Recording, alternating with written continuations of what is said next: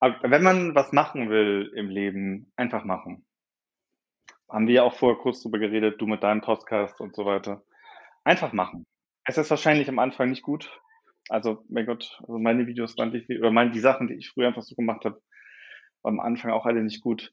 Es gibt so zwei Gruppen von Leuten, die was machen wollen. Das sind die, die darüber reden und erzählen, dass sie was machen wollen oder planen. Und dann wird aber sehr oft nicht was draus. Also ähm, das andere ist halt einfach Leute, die einfach anfangen, da wird in der Regel Wert draus. Auch wenn es schief geht oder schlecht ist oder was auch immer. Aber wenn man nicht einfach, wenn man, wenn man irgendeine Art von kreativen Projekt machen möchte, egal worum es geht, einfach anfangen. Das ist der, das ist der, der größte Rat, den ich der Hinsicht so hätte. Und äh, hätte ich selbst auch so machen sollen. Bei vielen Sachen auch zu lange gewartet. Einfach machen. Heute haben wir den Gründer und Geschäftsführer von Kurzgesagt zu Gast, Philipp Detmar. Nach einem Schulabbruch und einigen Herausforderungen widmete er sich der Lehrvideoproduktion. Heute ist Kurzgesagt in den vorderen Reihen der Kontenproduzenten auf YouTube mit über 15 Millionen Followern und 1,5 Milliarden Videoaufrufen. Wir sprechen darüber, wie Philipp zu Kurzgesagt kam, wie die Videos entstehen, was seine Learnings bisher waren und über seine Rolle in seinem Unternehmen. Sollte dir der Podcast gefallen, würde ich mich über ein Follow freuen, sodass wir beide uns auch das nächste Mal wieder begegnen können. Mein Name ist Max, ich bin deine Reisebegleitung und lass uns direkt in das spannende Gespräch reinstarten. Hallo und herzlich willkommen, Philipp. Freut mich sehr, dass du die Zeit gefunden hast und es ist mir wirklich eine Ehre, dich hier zu haben. Ähm, ja, erstmal herzlich willkommen. Äh, kurz für den Kontext, äh, wie ich überhaupt auf kurz gesagt kam, was ja sozusagen eigentlich dein, äh, dein Baby ist, das du über die letzten sieben Jahre geschaffen hast, so.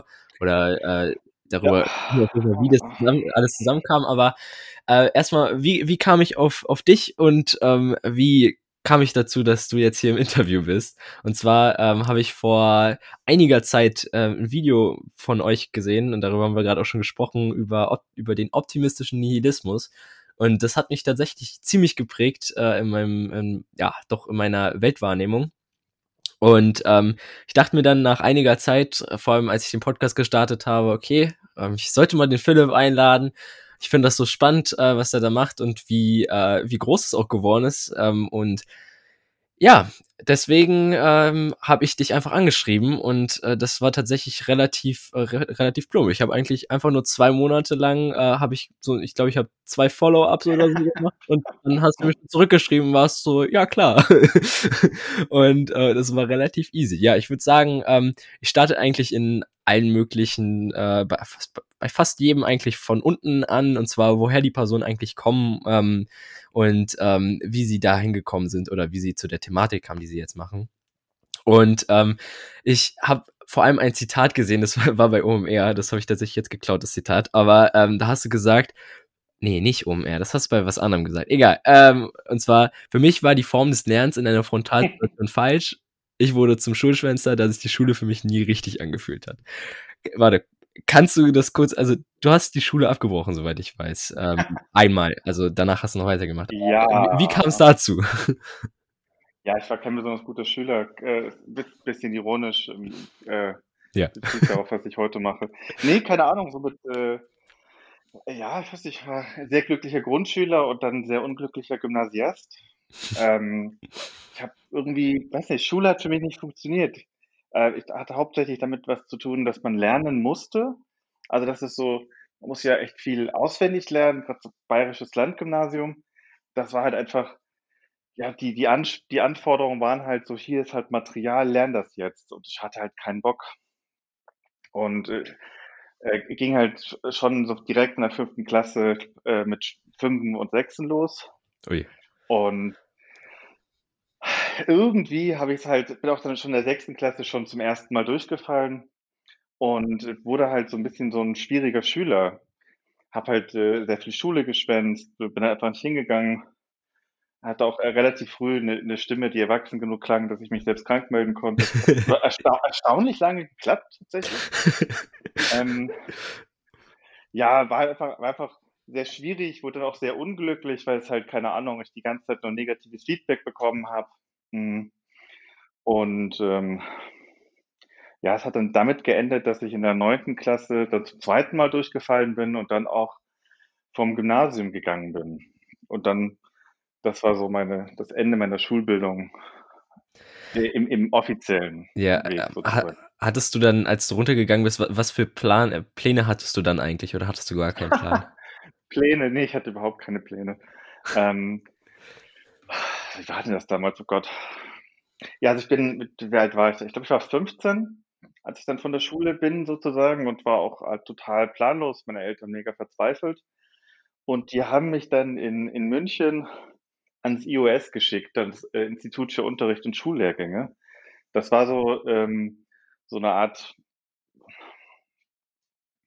ja, nicht Privatschule, aber so eine Schule halt, äh, doch eigentlich schon. So eine Schule, wo halt viele Leute, die halt aus dem Raster gefallen sind und viele Leute, die von der Waldorfschule kamen oder sonst irgendwie, halt äh, extern Abschlüsse nachgemacht haben. Und da bin ich dann halt hin mit, dann, dann war ich glaube ich 16 und habe halt dort meine mittlere Reife nachgemacht. Oder sollte sie dann dort nachmachen. Ja. Aber? Da, nee, das hat, das hat tatsächlich dann geklappt, aber es war halt so, ich kam da halt an und es war natürlich, äh, das Umfeld war natürlich auch äh, entsprechend, also viele, die halt wie ich waren und überhaupt keinen Bock hatten. Ähm, und da hatte ich aber eine Lehrerin, ähm, die, also es war ein bisschen anderes Konzept. Es war halt keine, keine reguläre Schule, das heißt, die Lehrer haben halt echt ganz anders mit uns gesprochen und waren halt einfach sehr viel direkter und haben das einfach so halt gemacht, was sie halt konnten, um uns zu erreichen und halt das Zeug in uns reinzuprügeln. Und das Ziel war dann halt, an eine Schule zu gehen und dann dort einen Test abzulegen und dann dort eine mittlere Reife oder, oder dann später das Abitur nachzumachen. Und ich hatte eine Lehrerin dort, mh, hm, Frau Redans, die war so energisch und so leidenschaftlich und war eine richtig gruselige Person. Also die hatte, hat, ihr Unterricht bestand sehr viel aus Schreien hm. und selbst quasi, also die hat, die hat mal, also die hat dir das, die, das Wissen so vorgeschrien und niemand hat sich auch bei der getraut, sich irgendwie daneben zu benehmen oder dazwischen zu labern. Das war einfach dein Todesurteil. Das heißt, du hast dich einfach nicht mit Frau Redans angelegt. Die war einfach zu krass. ähm, und ich, ich, weiß halt noch ganz, ich erinnere mich halt noch total an den Moment, wo sie wieder irgendwas geschrien hat. Die hat, die hat Geschichte und Biologie unterrichtet und die hat irgendwas geschrien und währenddessen wild auf die Tafel gekritzelt und so einen Zusammenhang zwischen so zwei Fakten hergestellt. Und da ist bei mir so, so was passiert im Kopf irgendwie, wo ich zum ersten Mal gemerkt habe, boah, krass, das ist ja mega spannend. Also sie hat einfach, es war ja mehr oder weniger derselbe Inhalt, aber sie hat es so anders rübergebracht. Also zum einen durch ihre Art und weil ich Angst vor ihr hatte, habe ich zugehört. Und das andere war halt einfach, sie hat wirklich anders unterrichtet. Und sie hatte das mit so viel Leidenschaft und, und irgendwie Gewalt gemacht, dass ich zum ersten Mal so in der im Schulkontext das Gefühl hatte, boah, krass, ich bin mega froh, dass ich das weiß. Oder boah, das fühlt sich mega gut an, hier was verstanden zu haben.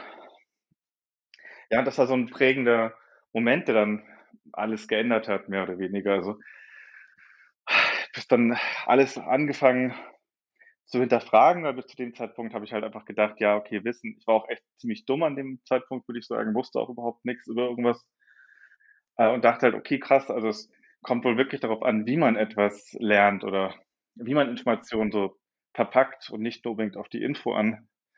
Ja, und dann habe ich dort meine mittlere Reife nachgeholt und dann am Ende auch mein Abitur ein paar Jahre später. Und das war so der, der Weg. Und dann habe ich angefangen, ähm, Geschichte zu studieren. Also ja, Zivildienst gemacht dazwischen, aber das waren so die Anfänge. Ge und äh, ja. Geschichte? Davon, davon habe ich gar nichts gelesen. Warte. Ja, aber ich, ich habe es nicht zu Ende studiert, deswegen rede ich da nicht so viel drüber. Aber ah, okay. im Grunde auch, weil einer, einer der beiden Fächer, weil die beiden Fächer, die Frau Reda uns unterrichtet hat, waren eben Geschichte und Biologie. Und das sind halt bis heute auch entsprechend meine Lieblingsthemen. Und Biologie, ja, ich hätte Biologie studieren sollen wahrscheinlich, das wäre wahrscheinlich klüger gewesen im Nachhinein. Aber irgendwie habe ich dann gedacht, ich versuche mal Geschichte.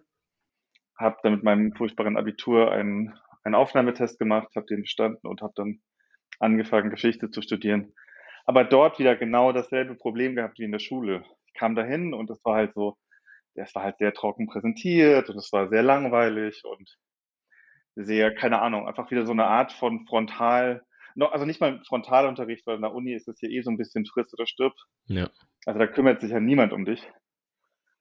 Ähm, dementsprechend habe ich auch nicht sehr viel gelernt ähm, im Geschichtsstudium. Ähm, außer man richtig, richtig Quellen zitiert. Ah, hey, was Wichtigster das Skill. das hat hat hat sich später herausgestellt, dass das ganz gut war, das zu lernen, aber na ja. Mhm, mhm. Ähm, ja, aber das habe ich dann auch äh, habe ich dann abgebrochen nach einem oder z 2 Jahre, ich bin nicht mehr sicher. Und war dann mich total im im Nichts gehangen und wusste wirklich überhaupt nicht, was ich machen soll. Ähm, hätte aus Verzweiflung fast angefangen, Englisch zu studieren. Ähm, Gott sei Dank nicht gemacht. Ja, und bin dann zu so 'ner Berufsberatung ge gegangen. Und die hat mir, ähm, Kommunikationsdesign vorgeschlagen. Und das war war total absurd, da hatte ich nie dran gedacht. Aber das hat sie mir ziemlich gut verkauft. Also so: „Hey, hier so 'n bisschen kreativ, hier so 'n bisschen auch so, äh, irgendwie was mit Informationen machen, also man kann so Wissen anordnen oder so.“ Oder man also keine Ahnung, man ist in 'ner gewissen Weise für 'ne Kommunikation zuständig. Ähm, dazu halt noch so 'n arzi Arzi-Fazi-Part. Das klang irgendwie ziemlich gut und dann habe ich 'ne Mappe gemacht und habe mich einfach mal beworben. Und das hat dann auch hat dann geklappt tatsächlich beim ersten Versuch. Und dann habe ich Kommunikationsdesign studiert. D das wäre nämlich genau mein äh, meine Folgefrage gewesen. Wie kam's dann dazu, dass du zu Design kamst so? Also aber spannend, dass es über über tatsächlich über den Berufsber äh, kam. Hattest du hattest du vorher schon äh, du hast jetzt grad gesagt, das war gar nicht denkbar. Hattest du vorher schon so so Design Designleidenschaft oder irgendwie in die Richtung was? Ne, also das wäre jetzt übertrieben, das so zu sagen. Also, ich meine, ich habe gern gezeichnet als Teenager, war aber auch nie besonders gut darin. Also also, ich habe schon gern kreative Sachen gemacht oder keine Ahnung, habe Warhammer-Figuren bemalt oder so. Aber jetzt, äh ich war mal so am Rande interessiert, habe aber nicht gedacht, dass das, äh, in meinem irgendwie beruflich zusammengeht. Hm, hm. Gut, ähm, neben neben deinem Designstudium oder Kommunikationsdesignstudium hast du dann auch, ähm, dich selbstständig gemacht, soweit ich das gesehen habe und hast dann nebenher schon gearbeitet. Äh, wie kamst du da zu deinen ersten Jobs? Äh, war das so, dass es tatsächlich mit dem Studium einfach dann easy mitkam oder wie war das? Das war eigentlich mehr hinterher. Also, währenddessen habe ich 'n paar Sachen gemacht, aber das war eigentlich, äh also, oft auch echt nicht gut, was ich da gemacht habe und mehr so hinten dran, würde ich sagen. Also, äh, während des Studiums habe ich mehr so, äh, Geldjobs gemacht oder habe Bücher verkauft oder keine Ahnung, so Sachen gemacht.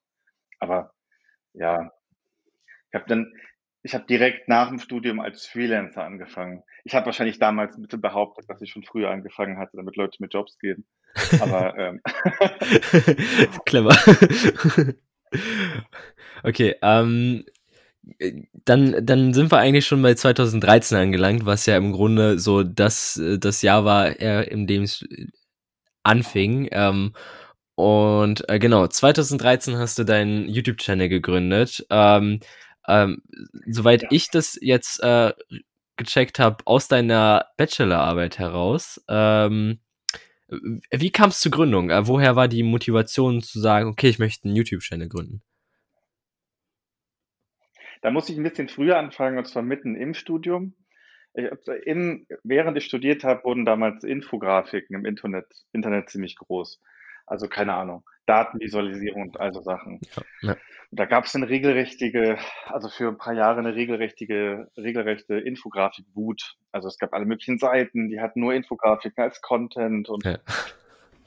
auch ganz viel Schrott dabei, aber es war so 'ne so 'n bisschen so 'n Hype, so 'n Design-Hype. Ähm und jetzt muss ich kurz überlegen, wie das war. Genau, irgendwie ich fand ich das halt super spannend. Das hat mich da wieder so gepackt, da kam das wieder zusammen, was ich ja im im in der Schule oder dem Studium dann so gespürt hatte, dieses so: „Ah, krass, hier hier kann ich das ja zusammenbringen, was mich so interessiert.“ Ich kann so Informationen in irgend 'ner Form präsentieren, dass sie greifbar werden, dass sie zugänglich werden, dass sie spannend werden. Das hat mich sof sofort wahnsinnig interessiert und habe da halt auch sofort beschlossen, dass ich was in der Richtung machen möchte. Dass ich hier diese beiden Ideen, die ich im Leben hatte, irgendwie zusammenbringen kann. So was was irgendwas visualisieren, zum Design den Design-Part und halt diesen Informationen verpacken, dass sie zugänglich sind. Habe also im Studium angefangen, Infografiken zu machen und bin in diese Infografiker-Richtung gegangen. Und während ich das gemacht habe, ähm, ist Wissen auf YouTube explodiert. Also, ganz parallel. Das ging so 2010 los, dass einige große Kanäle eben, also größer wurden, eine Million Abonnenten erreicht haben, wie Crashkurs, SciShow, Minute Physics, CHP Grey, Veritasium und so weiter. Und ich habe die halt alle ziemlich religiös geguckt, aber auch vor allem als Unterhaltung. Also nicht irgendwie um, klar, man, man hat was gelernt natürlich, aber es ging ja darum, das zum Spaß zu machen. Und habe halt im Studium bemerkt, dass halt Infografiken auch einen riesen Haken haben. Und zwar, dass es halt auch irgendwie ein imperfektes Medium ist für das, was ich machen wollte. Also du konntest zwar super aufwendige Infografiken machen und da wirklich komplexe Sachen erklären, warst dann aber total darauf angewiesen, dass sich halt ein Leser ähm, hinsetzt und sich die Zeit nimmt, diese Infografik im Detail zu verstehen. Ja. Und ich hatte den Eindruck, dass das kaum jemand macht.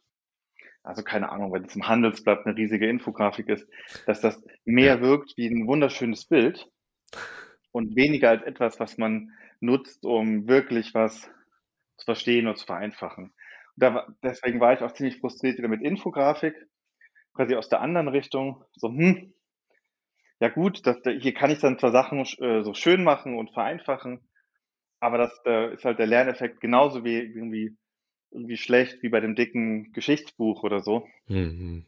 Reicht beim dicken Geschichtsbuch, bei dem kompliziert geschriebenen Geschichtsbuch. Ja.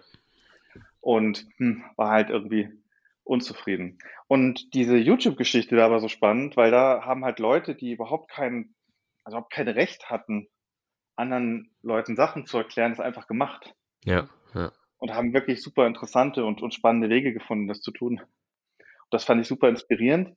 Und als dann das Studium so dem Ende zuging, ähm, habe ich gedacht, ja, okay, ich habe jetzt quasi noch ein Projekt frei, wo ich machen kann, was immer ich will, meine Bachelorarbeit, dann probiere ich doch mal so ein Video zu machen.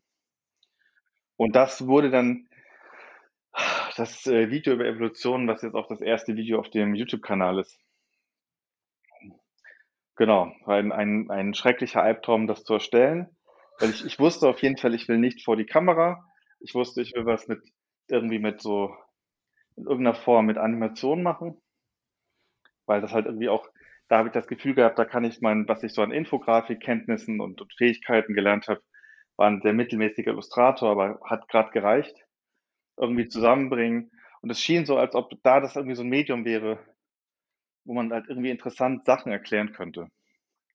Genau, dann habe ich mich da drei Monate reingesetzt, hatte keine gute Zeit. ähm, das war sehr, sehr schwierig.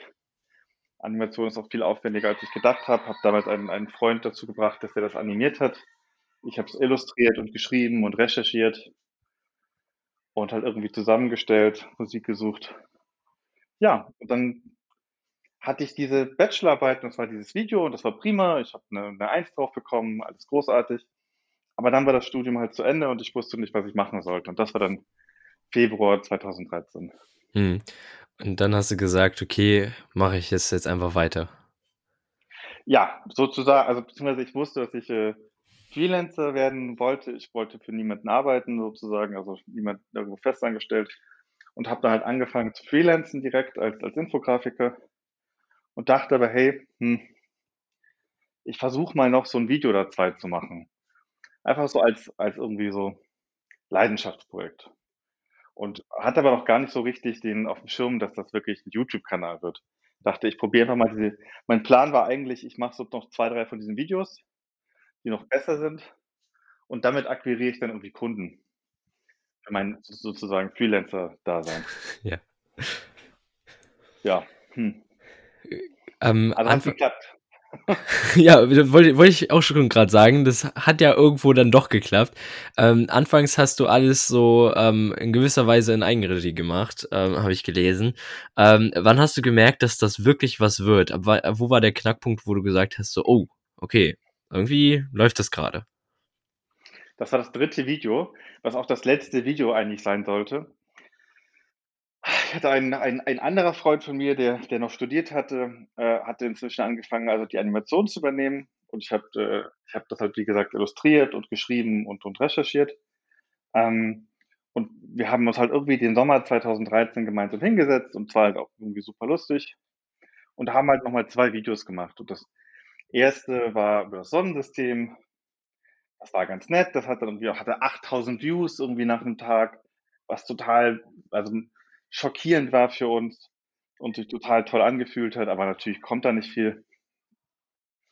Äh, und das letzte dann war einfach das andere Video, das ging über über das Thema Fracking. Und das sollte dann auch erst mal d das Letzte sein, weil diese Videos ja extrem also, damals schon extrem aufwendig waren und wir überhaupt nicht gewusst haben, was wir tun.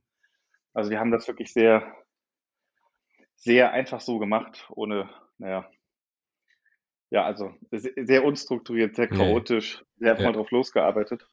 Ähm und das Video habe ich dann hochgeladen. Da damals habe ich die Videos noch auf Englisch und auf Deutsch gemacht und auf denselben Kanal hochgeladen. Und ich habe es auf Deutsch hochgeladen, das letzte Video.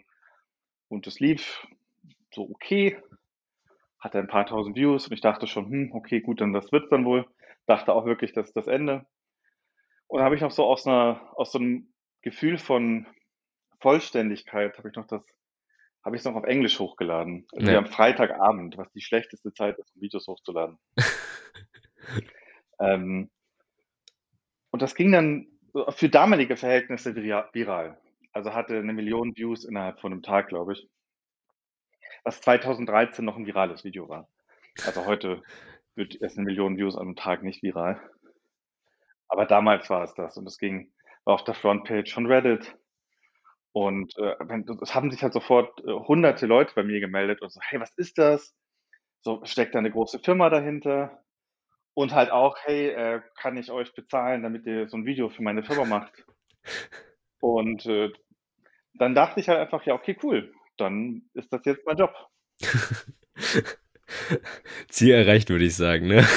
Zumin zumindest ist ich meine, ähm, du du hast jetzt grad eben schon Reddit erwähnt und in unser Vorgespräch grad eben hast du, äh oder im Gespräch davor hast du grad eben auch schon erwähnt, dass, äh dass du, äh, bei einem Video, bei dem optimistischen Nihilismus, ähm, so 'n bisschen also, 'n bisschen, äh, Reddit auch, äh, als ja, ähm, als den den Erfolgsfaktor nicht Erfolgsfaktor, sondern als als deinen Erfolgsmesspunkt siehst äh, gesehen hast und gucken wolltest, wie die äh, wie die Leute da reagieren. Inwiefern hat Reddit bei dir 'ne Stellung im äh, in deinem in deinem, äh, YouTube-Dasein? Also, Reddit ist auf jeden Fall ein zweischneidiges Schwert, das muss man schon sagen. Ist auf der einen Seite halt ein totaler krasser Multiplikator, also, vor allem für Creator, die im Kommen sind. Also, bei uns war's schon so, dass das öfter also, als wir quasi so noch noch klein waren und halt aufm Weg irgendwohin war wenn 'n Video auf Reddit gut lief, war das immer total krasse Erleichterung. Das hat total viele Views gebracht, hat total viele neue Abonnenten gebracht. Das wurde dann immer auch war auch immer super interessant zu sehen, wie die Videos diskutiert wurden auf Reddit. Das war immer immer noch mal viel in der Regel viel tiefer und interessanter als auf YouTube das zu sehen. Ähm, auf der anderen Seite ist natürlich, äh oder beziehungsweise auch auch es wirklich also, ich kenne mehrere inzwischen sehr, sehr große Kanäle, die viele, viele Millionen Abonnenten haben, die so angefangen haben, die die wirklich wegen Reddit größer geworden sind. Ähm, aber natürlich sozusagen die Liebe, die Reddit für einen hat, ist natürlich auch vergänglich. Und irgendwann ist halt, was du dort hochlädst, nicht mehr der neue Shit, sondern was Gewöhnliches und dann werden Leute auch durchaus auch gehässig und genervt von dir. Und dieser dieser krasse Reddit, ähm, hört definitiv irgendwann auf. Also, äh, wir haben immer noch ab und zu, weiß nicht, einmal im Jahr im Schnitt haben wir noch ein Video, was wirklich auf Reddit so 'n bisschen größer wird. Aber, ähm ja, es ist inzwischen nicht mehr so krass wichtig für uns oder beziehungsweise einfach nicht mehr so 'n Part der ganzen Geschichte. Aber klar, meine, Reddit ist halt irgendwie das größte Forum der Welt, soweit ich weiß, oder was in der Art auf jeden Fall. Frontpage of the Internet, ne? Ja, so nennen sie's zumindest selbst, ja. Also, zumindest im Englischsprachigen, glaube ich, gibt's kein größeres Forum. Ich weiß nicht, wie das sich mit 4chan vergleicht, aber Ja. Ähm, äh, jetzt habt ihr ja mittlerweile über 14.000.000 Abonnenten, 1,22 Milliarden Views. Ich meine, das sind verdammt krasse Zahlen natürlich. Äh, Ja, ihr seid ja. ihr seid der größte YouTube-Channel Deutschlands, soweit ich weiß. Ah, ne, Ähm, ne, ne. aus Deutschland? nicht mehr. Nicht mehr? Schon länger nicht mehr. Ne, ne, ne. Oh. Inzwischen hat uns auf jeden Fall, äh, mindestens Härtetest überholt. Ich glaube, bald kommt noch 'n Kinderkanal. Oh, dann habe ich, äh, nicht gut recherchiert. Äh, ähm, Alles äh gut, äh, ja. Äh, wird, wird, noch überall gesagt, muss noch korrigiert werden. äh, nein. Wir waren das auf jeden Fall, also ich glaube, auf jeden Fall waren für eine ganze Weile waren wir der größte Kanal aus Deutschland. Genau, dann wart, ihr, dann wart ihr noch, dann wart ihr eine sehr lange Zeit größter YouTube-Channel aus Deutschland. ähm, habt trotzdem immer noch unfassbar viele Menschen, die euch zugucken. Ähm, äh, was waren, was, was würdest du sagen, waren dort die sozusagen die Erfolgskriterien? So gutes Timing, hohe Qualität oder wie kam's, wie kam eines zum anderen? Ja, Timing war auf jeden Fall super wichtig und äh, super zentral bei uns, weil ähm, als ich quasi damals diese ersten Videos gemacht habe, habe ich natürlich das ganze Internet durchforstet, durchforstet und geguckt, wie viele, wie viele ähnliche Videos gibt es denn? Also wo so Leute mit Animationen und Illustrationen so Sachen erklärt haben. Ja. Ich glaube, damals gab es halt so im ganzen Internet vielleicht 20. okay. Also das waren so die, die ich gefunden habe. Ja. Ähm, und war auch ein ganz anderes Niveau als heute. Hm. Also es war einfach tatsächlich, die Zeit war gut, weil das Konzept wirklich was Neues war. Ähm, und die Leute das wirklich so spannend fanden, dass das jemand gemacht hat. Selbst wenn die Videos aus heutiger Sicht im Nachhinein jetzt nicht mehr so gut, also wirklich nicht besonders gut und besonders aufwendig sind, weil ich meine, es gab damals einfach noch nicht so viele Beispiele in der Art und damit hat es so einen äh, den Touch von was Neuem. Ähm, dann war auch einfach YouTube als Plattform, es gab einfach keinen Kanal, der sowas in der Art gemacht hat. Also das war dann auch dort neu und die Leute waren äh, generell interessiert daran. Einfach ja. Und ich glaube natürlich auch, dass die Qualität sicherlich auch, ähm, also für damalige Verhältnisse im Internet war sie sehr hoch. Ja, aber für damalige Verhältnisse war es auf jeden Fall so, dass niemand geglaubt hat, dass das einfach zwei Dudes mit Laptop sind. Einfach, das haben wir damals so oft gehört, dass Leute an, einfach angenommen haben, dass da eine größere Firma dahinter steckt oder Venture Capital oder irgendwas in der Art. Dabei war das halt, also, ja, also vor allem ich beim Laptop und, und Stefan, mein Freund, der dann irgendwann 2014 äh, fester dazu gestoßen ist. Also, du hast ja schon gesagt, die Produktion ist extrem aufwendig. Ich habe was von über 1200 Stunden gelesen pro, pro Video. Inzwischen, ja. Ähm, also, das ist der, das ist der Stand ja. heute. Genau. Ähm, wie, wie kommt ihr, also bevor ihr das produziert, wie kommst du oder wie kommt ihr auf die Idee für so ein Video? Ich meine, da steht, äh, du hast, du hast gerade eben schon, hast gerade eben schon in unserem Gespräch davon, äh, davon geredet, dass du, dass du einen äh, Notizheft hast, in dem du viel schreibst. Ähm, aber wie, wie, kommst du auf die Ideen? Ach, das ist das, das ist jetzt ziemlich einfach.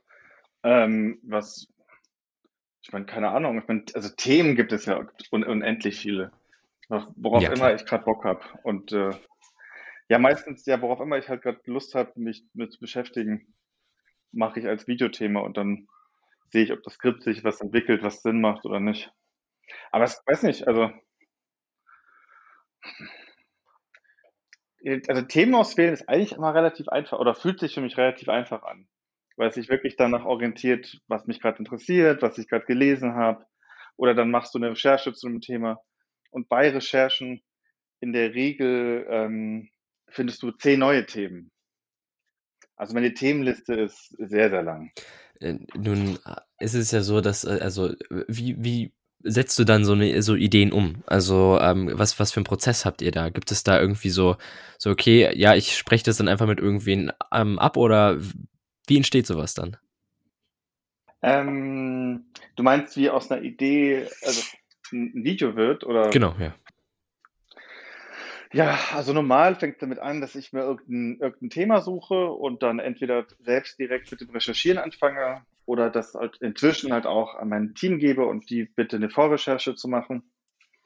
Ähm, Recherche bedeutet bei uns halt in der Regel Bücher lesen oder wissenschaftliche Papers oder halt mit Experten mal so reden. Dieser Prozess, das, also das, wir machen halt ganz viel parallel und das, also dieser Prozess quasi passiert die ganze Zeit und wird die ganze Zeit angestoßen.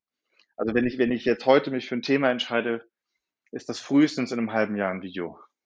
Dann ging es wahrscheinlich relativ schnell tatsächlich. Aber so von, von diesem Themen auswählen und so einer Vorrecherche wird dann quasi so ein, so ein grobes äh, Skript geschrieben, so eine Übersicht. Dabei stellt sich oft auch schon raus, ist das ein Video, was das werden, oder ist das irgendwie spannend? Hat das irgendwie was? Ähm, das aber, fühlt sich das an wie ein spannendes Video?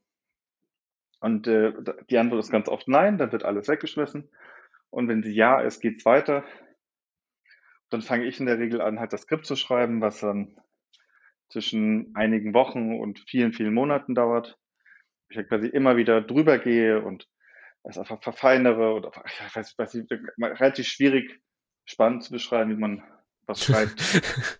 ja. Ähm, aber der Prozess läuft dann halt einige Monate und dann holen wir in der Regel Experten dazu. Normalerweise zwei, ein bis zwei Stück auf jeden Fall immer, denen wir das dann zeigen und sagen so, hey, hier ist das, was, was, was ich geschrieben habe. Sag mir mal, passt das so für dich? Sind da Fehler drin? Hast du generelle Einsprüche? Und dann haben die in der Regel immer Feedback oder geht es ein paar Mal hin und her, bis wir, bis wir und die Experten zufrieden sind. Ähm, und dann ist zumindest ein Skript da. Das ist erstmal der erste Schritt.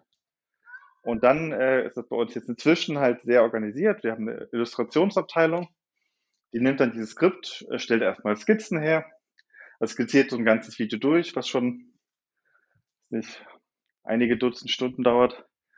Äh, dann checken die mit, mit mir oder, oder auch noch mal einem Experten, ob das alles so passt.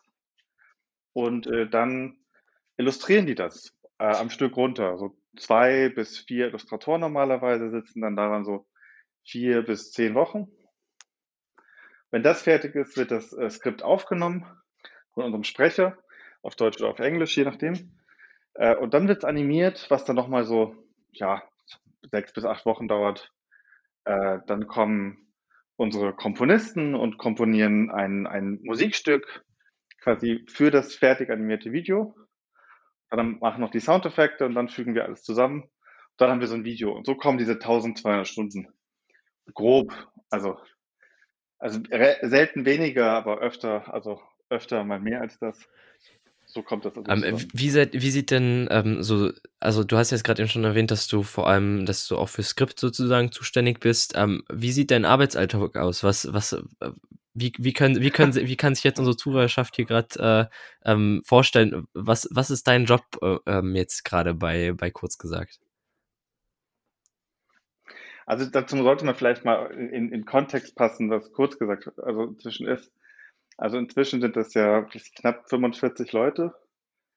Ähm, also das war, war natürlich irgendwann mal nur ich, aber inzwischen ist es halt einfach eine, auch eine größere Firma mit Prozessen und Abläufen. Also mein, ich habe halt, es ist schwer zu sagen, weil ich habe verschiedene Jobs. Mein, mein Hauptjob war und ist quasi die Skripte zu schreiben.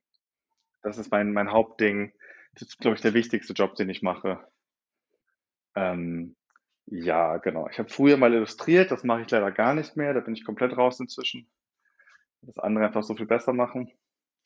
Aber ansonsten bin ich halt, also ich bin quasi der für die Skripte zuständig. Äh, so ein bisschen als also Creative Direction mache ich. Also ich äh, gebe Feedback für die anderen Prozesse, mache so Qualitätsmanagement, wenn man das so nennen kann. Einfach gucke halt irgendwie, gebe so intern auch so Standards vor, gucke, dass die eingehalten werden. Und dann bin ich halt noch Geschäftsführer. Also quasi leite die Firma als ich. Und das natürlich hat, äh, Gott, was macht ein Geschäftsführer? Das hat sehr viele verschiedene Sachen, die du da machen musst. Alles Mögliche, kommt so ein bisschen auf die Woche und auf den Tag ja, an. Äh, Feedbackgespräche, Strukturen, äh, mit Kunden sprechen, auf Konferenzen fahren, ach, alles, ja. oh, keine Ahnung. Also ich habe hab einen ziemlich wild, ziemlich einen durcheinandernden Job und Alltag. Ich, ich versuche dieses Schreiben mit dem Geschäftsführer-Dasein zusammenzubringen, was jetzt nicht ganz einfach ist. Das ist, das ist genau. ja im Endeffekt doch ganz, ganz, ganz viel, was du machst. Ähm, wie schaffst du in deiner Zeit, das alles durchzubringen? Hast du da irgendwie für dich selber äh, bestimmt, äh, bestimmte Wege gefunden, wie du dich da besser dranhältst? Weil ich meine, Schreiben ist natürlich auch etwas, was einen gewissen Fokus braucht, oder nicht? Ja. Also mein, mein, was, also ich bin immer noch so dann dabei zu suchen oder versuchen herauszufinden, wie das alles gut klappt.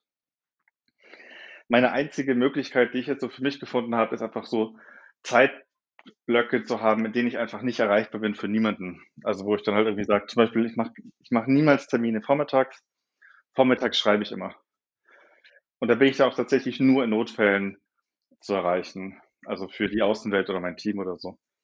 Ähm, ja, oder dass ich versuche, ich versuche Termine immer an, an, an Dienstagen und Freitagen zum Beispiel äh, zu machen. Wir nehmen ja heute auch an einem Freitag auf.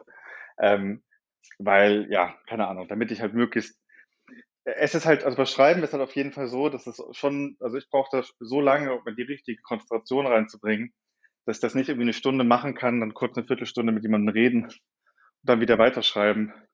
Sondern muss ich wieder von vorne anfangen, dann dauert es durchaus wieder eine Stunde, bis ich bei dem Punkt bin, wo ich so schreiben kann. Also ja, ich weiß nicht, kurz gesagt, es ist schwierig. Ähm, ich, ich, ich tue mein Bestes, ich habe noch nicht die beste Lösung gefunden. Äh, es ist halt, ja, äh, oft, oft passiert es dann, dass ich dann irgendwie tief nachts schreibe oder sowas, weil ich dann da irgendwie die Ruhe habe oder so. Ja. Äh, da, da die Folgefrage, ich meine, ähm, kennst es bestimmt, total viele Leute haben mega Probleme mit Aufschieben, Prokrastination und so weiter.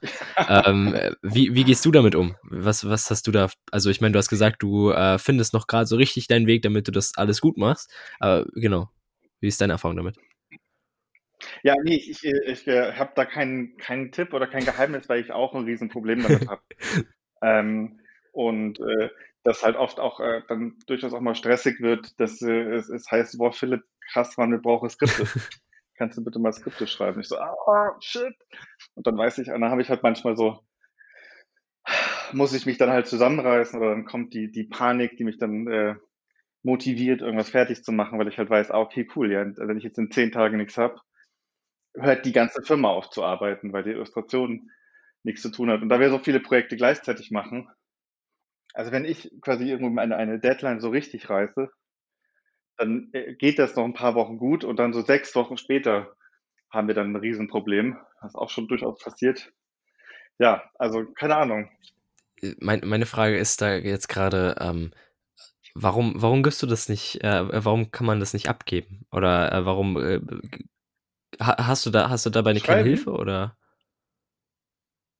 Oh doch, ich habe inzwischen sogar äh, richtig Hilfe. Ich habe ein, ein Rechercheteam, das mir wahnsinnig viel abnimmt. Ich habe äh, andere, noch andere Schreiber, mit denen ich da zusammenarbeite.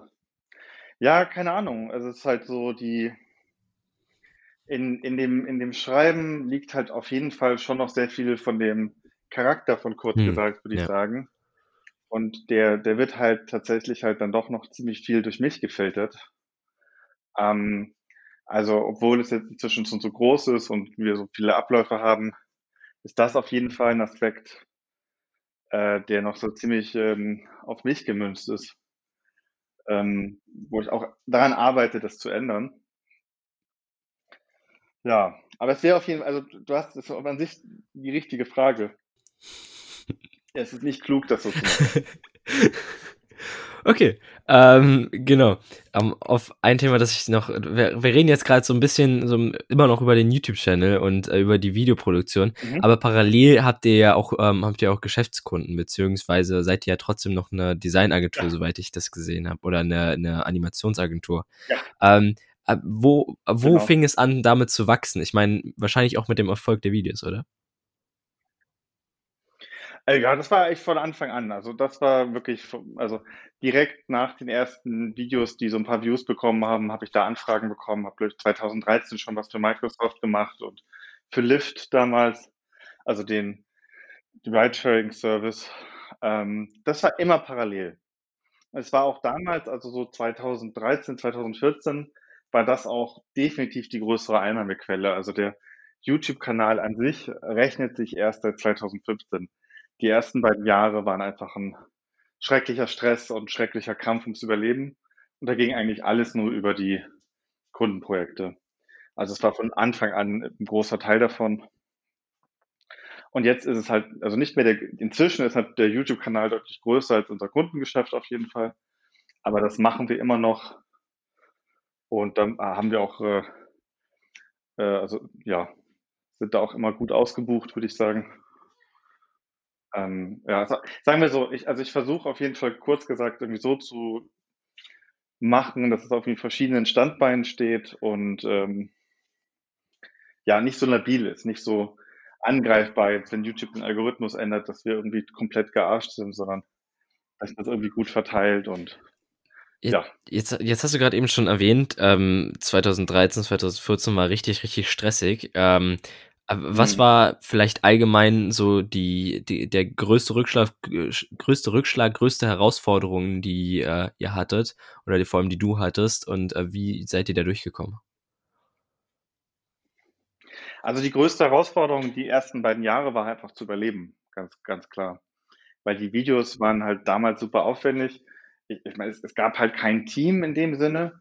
So 2014 ist dann Stefan, der die Video, der die Animation gemacht hat, äh, quasi, ich hatte einen, einen Schreibtischplatz gemietet in einem Shared Office, ist der dann da dazugekommen und haben wir das irgendwie zu zweit versucht, aber es war halt so, dass wir halt die Jahre mit den Videos halt nicht annähernd genug verdient haben, um die zu decken. Nicht annähernd. Also die waren wirklich Verlustgeschäfte.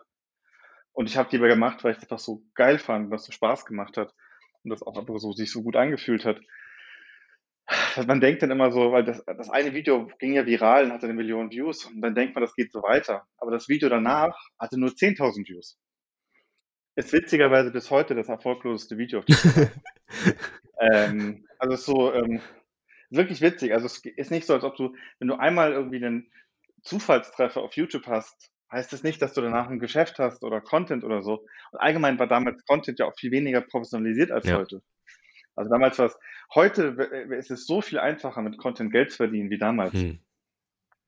Also die Herausforderung war halt einfach, wir mussten quasi, es hat eigentlich so lange gedauert, diese Videos zu machen, dass das eigentlich ein Vollzeitjob war. Wir haben aber obendrauf noch Vollzeit gearbeitet. Also in, in, in dieser Zeit habe ich auf jeden Fall immer so, ich weiß nicht, also so 80 bis 100 Stunden Wochen waren schon relativ normal.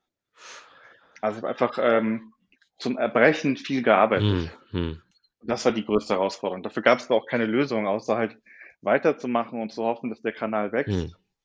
und das irgendwann besser wird. Und es wird dann auch irgendwann besser. Also tatsächlich auch so, so 2015, wo dann auch der Punkt erreicht war, wo ich das auch nicht mehr sehr viel länger hätte machen können auf dem Niveau, weil das schon sehr zäh- auszehrend war, wurde es dann endlich so profitabel, dass ich jemand dazu holen konnte. Und dann wurde es besser. Aber das war auf jeden Fall eine krasse Herausforderung, diesen Kanal zu machen, also diese im Grunde zwei Vollzeitjobs parallel zu machen.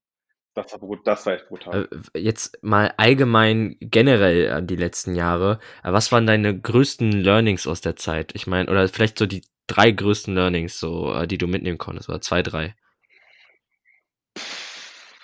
So allgemein oder was? Also ka- kannst du das ein bisschen mehr präzisieren? Weil das ist so, ich habe so viele äh, Ja, verschiedene Bereiche. ähm, vielleicht, puh, ähm, vielleicht allgemeiner oder vielleicht, vielleicht, oder wenn man es konkretisieren möchte, vielleicht ähm, für dich, was, was dich, was dich sehr geprägt hat. Ähm, Boah, das ich, ich weiß ich gar nicht, was ich darauf antworten soll, ehrlich gesagt, so ganz spontan. Weil es auch so viele verschiedene, wa- was für Bereiche schweben dir da gerade vor? naja, ich weiß es nicht, irgendwie Firma, Content, YouTube, ähm, also ich finde ich finde das schwierig, das so Ja, ja, runterzubrechen, klar, weil ja, mir ja. ging es zumindest so, dass ich halt einfach die ganze Zeit dazu gelernt habe und einfach auch die ganze Zeit furchtbare Fehler gemacht habe. Ähm, also wenn, wenn ich nicht so anfangen würde, würde ich sagen, also es war auf jeden Fall ein schrecklicher Fehler, nicht so früh wie möglich ähm, noch jemand äh, dazu zu holen, der so quasi das Backoffice gemacht hat, also der sich um die ähm, Sachen gekümmert hat, wie Rechnungen schreiben und so weiter. Das habe ich, also ich habe ich hab zu lange versucht, alles selbst zu machen. Ähm, das war ziemlich doof. Was noch? Du, keine Ahnung. Also, ich, ich, ich tue mir wirklich schwer mit der Frage, weil es so, Äh, Es, ähm, es, so riesige Sprünge drin Ja, stehen. du, verstehe ich, verstehe ich auch, weil du hast jetzt auch schon viel erzählt, ähm, was so, äh, man, man sieht, dass da sehr, sehr, sehr viele Learnings drin sind, auf jeden Fall. Ähm, aber alles gut, alles gut. Ähm, das ist, sind tatsächlich, du hast ja schon viel mitgegeben dort eigentlich. Ähm, deswegen würde ich tatsächlich auch ähm, zu einem Punkt kommen, der jetzt ein bisschen vorgreift, und zwar ähm, Richtung Zukunft. Wo, wo geht es mit kurz gesagt für dich hin? Ähm, was ist dein, was ist dein, dein, deine Idee davon? Ja, mal sehen. Das äh, versuche ich auch gerade äh, mal wieder herauszufinden. Ähm, also kurz gesagt, als Firma auf jeden Fall. Also wir, wir arbeiten an einem, äh, mal sehen, ob der dieses Jahr noch rauskommt, an einem zweiten YouTube-Kanal. aber mal gucken. Es ist ganz schön schwierig, das noch mit reinzubringen irgendwie. Ähm, dann haben wir äh, unser, unser Merchandise-Geschäft sozusagen ist inzwischen ziemlich groß geworden. Und da überlegen wir, wie wir das schaffen können, da auch ähm, so ein bisschen auszubrechen aus der YouTube-Blase. Und weil wir halt, wir machen relativ viele sehr schöne Papierprodukte, überlegen, hey, können wir die vielleicht auch noch ein bisschen so in die Welt tragen? Äh, weil wir auch glauben, dass die auch interessant werden für Leute, die kurz, kurz gesagt gar nicht kennen. Ja, so Sachen. Und ich meine, wir, wir wachsen langsam und konstant, so wie wir uns das leisten können, ohne Investor. Und äh, hm, ich, ich habe gerade ein Buch geschrieben. Da, darauf, da, wird, darauf äh, wollte ich nämlich jetzt eingehen, äh, wo es auch für dich jetzt weitergeht. Und ähm, mit, dem, mit dem Buch, das, das wollte ich jetzt auch ansprechen, genau. Ja, äh, das ist ähm, ein Buch über das Immunsystem, an dem ich jetzt irgendwie schon seit dem Studium arbeite, das ich jetzt äh, während der Pandemie fertig geschrieben habe. Äh, als ich, als ich äh, plötzlich sehr viel mehr Zeit zu Hause verbracht habe. Das kommt jetzt Ende des Jahres raus. Ähm, mal gucken, wie das, wie das so wird. Aber so ein bisschen, ich meine, so, abgesehen von den Sachen, die ich dir jetzt so erzählt habe, habe ich keine tieferen Pläne, ehrlich gesagt. Hatte ich noch nie. Es hatte immer, immer alles ganz viel davon, äh, es, es auf sich zukommen zu lassen und mal zu schauen, was passiert. Und so ist das jetzt ehrlich gesagt auch immer noch. Und finde ich auch gut so. Oder so möchte ich auch so ein bisschen arbeiten. Einfach mal so. Klar, wir haben ein paar Ideen, wo wir hinwollen, aber im Großen und Ganzen geht es darum, einfach so die Arbeit gut zu machen und zu schauen, dass es halt irgendwie insgesamt funktioniert, dass es allen gut geht, die bei uns sind.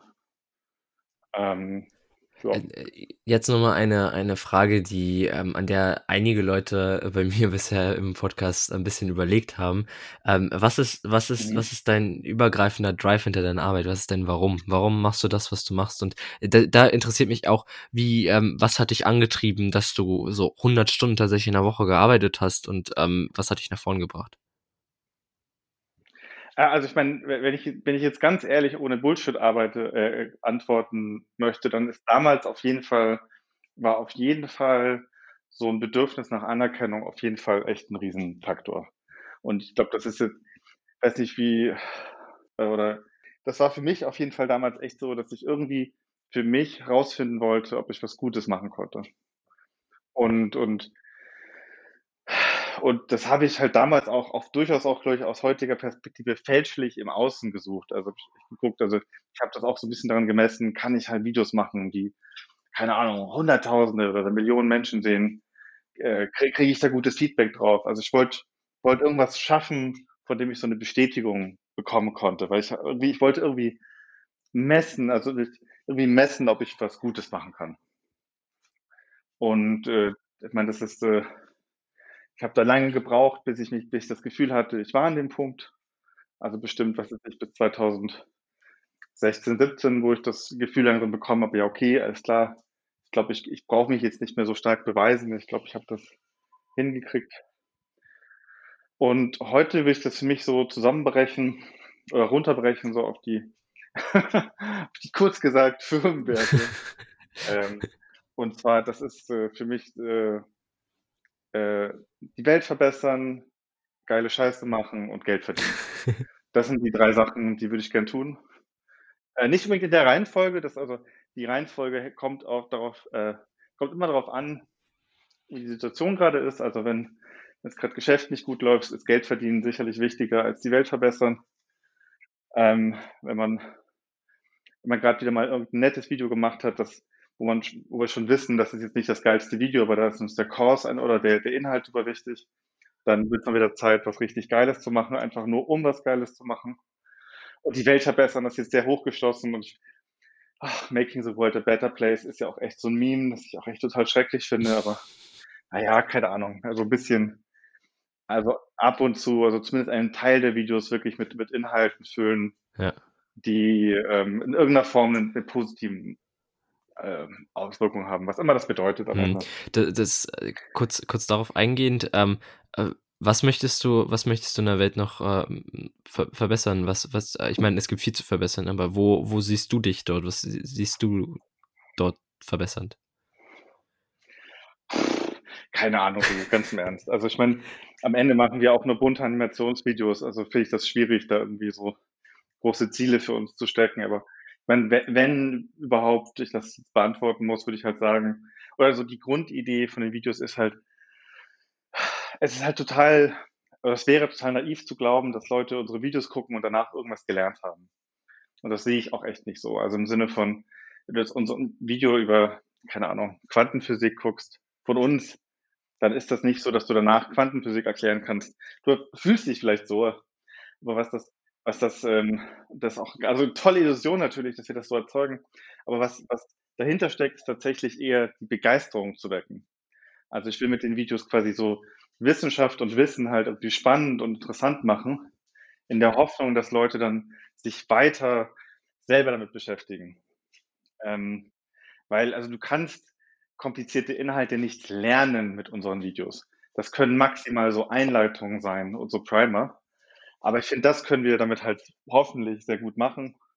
Da werden sie auch an ziemlich vielen Schulen benutzt inzwischen auch, um halt Interesse zu wecken und so, so eine Art Einstieg zu bieten. Und in dem Sinne sehe ich quasi sozusagen diesen weltverbessernden Faktor. Ja. Aber ich mache mir jetzt auch keine Illusionen, dass das da darüber hinausgeht. Okay. Uh, und vielleicht, keine Ahnung, vielleicht vermittelt es ab und zu nochmal Welt, äh, anschaulich irgendwelche Ideen, die Leute interessant finden oder noch berühren für eine Weile. Aber das war es eigentlich. Ähm, ich, ich möchte kurz nochmal darauf eingehen, ähm, wie ähm, du hast, du hast in unserem Vorgespräch hattest du schon so ähm, Vorbilder und so weiter angesprochen. Ähm, Gab es mhm. gewisse so Vorbilder, Mentoren, äh, die dich besonders geprägt haben und, und wie haben sie das gemacht? Ja, auf jeden Fall. Also ich meine jetzt auf, auf YouTube zum Beispiel ist sicherlich äh, ein großes Vorbild von mir John Green, der, der mit seinem Bruder Hank äh, Crashkurs gegründet hat und was weiß ich, eine Million andere Kanäle. Ups. Ähm, ja, ja, John Green würde ich sagen. Ähm, aber inzwischen gibt es noch mehr Leute. Ich meine, ja, boah, ich weiß nicht, ich bin nicht so ein Fan von dieser Vorbildgeschichte, ehrlich gesagt ich kann halt jetzt einige Sachen sagen. Ich kann sagen, wie, hey, Pixar fand ich immer krass bewundernswert, weil die zumindest früher auf jeden Fall so artistisch total krass unterwegs waren. Aber es gibt so viele, weiß nicht, nee, ich will es eigentlich nicht, nee, eigentlich will ich das nicht so, nicht so definieren, weil es gibt so viele künstlerische und kreative und, und wissenschaftliche oder Autoren, Influ also Einflüsse, die man so hat. Also ich weiß, es gibt so viel Kram würde eigentlich, eigentlich gar nicht sagen, dass es so. Also John Green und Crash Course, die waren natürlich eine große Inspiration, dass kurz gesagt tatsächlich existiert. Aber abgesehen davon ist einfach alles, was man so konsumiert. Hm. Ähm, welches Buch empfiehlst du zu lesen und, äh, und warum? Ich meine, es gibt wahrscheinlich sehr viele Bücher, aber ähm, ja. Wenn ich eins empfehlen müsste, dann würde ich empfehlen, ähm, oh Gott, ich gucke mal, ob ich es finde. Ich gucken, dass ich den Titel richtig vorlese. Hm.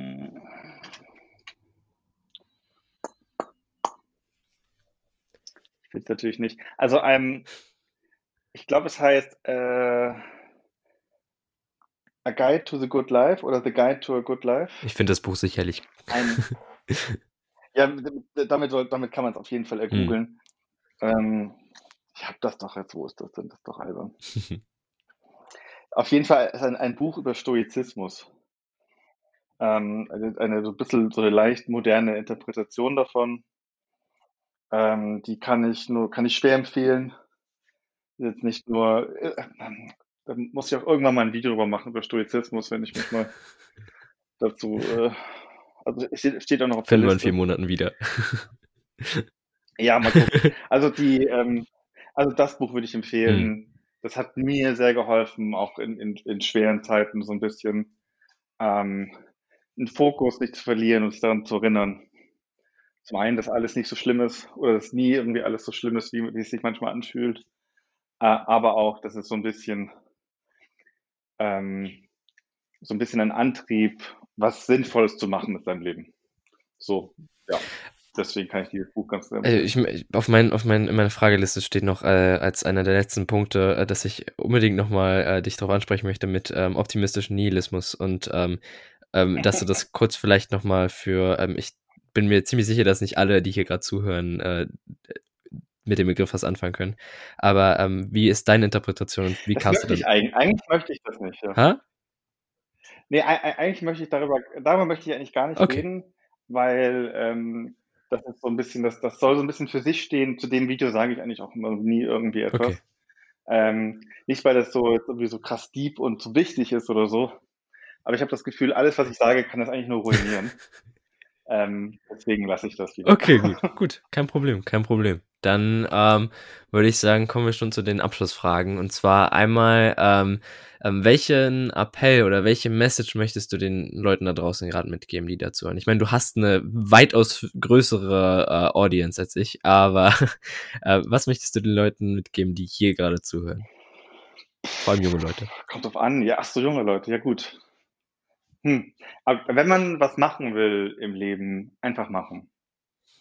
Haben wir ja auch vorher kurz drüber geredet, du mit deinem Podcast und so weiter. Einfach machen.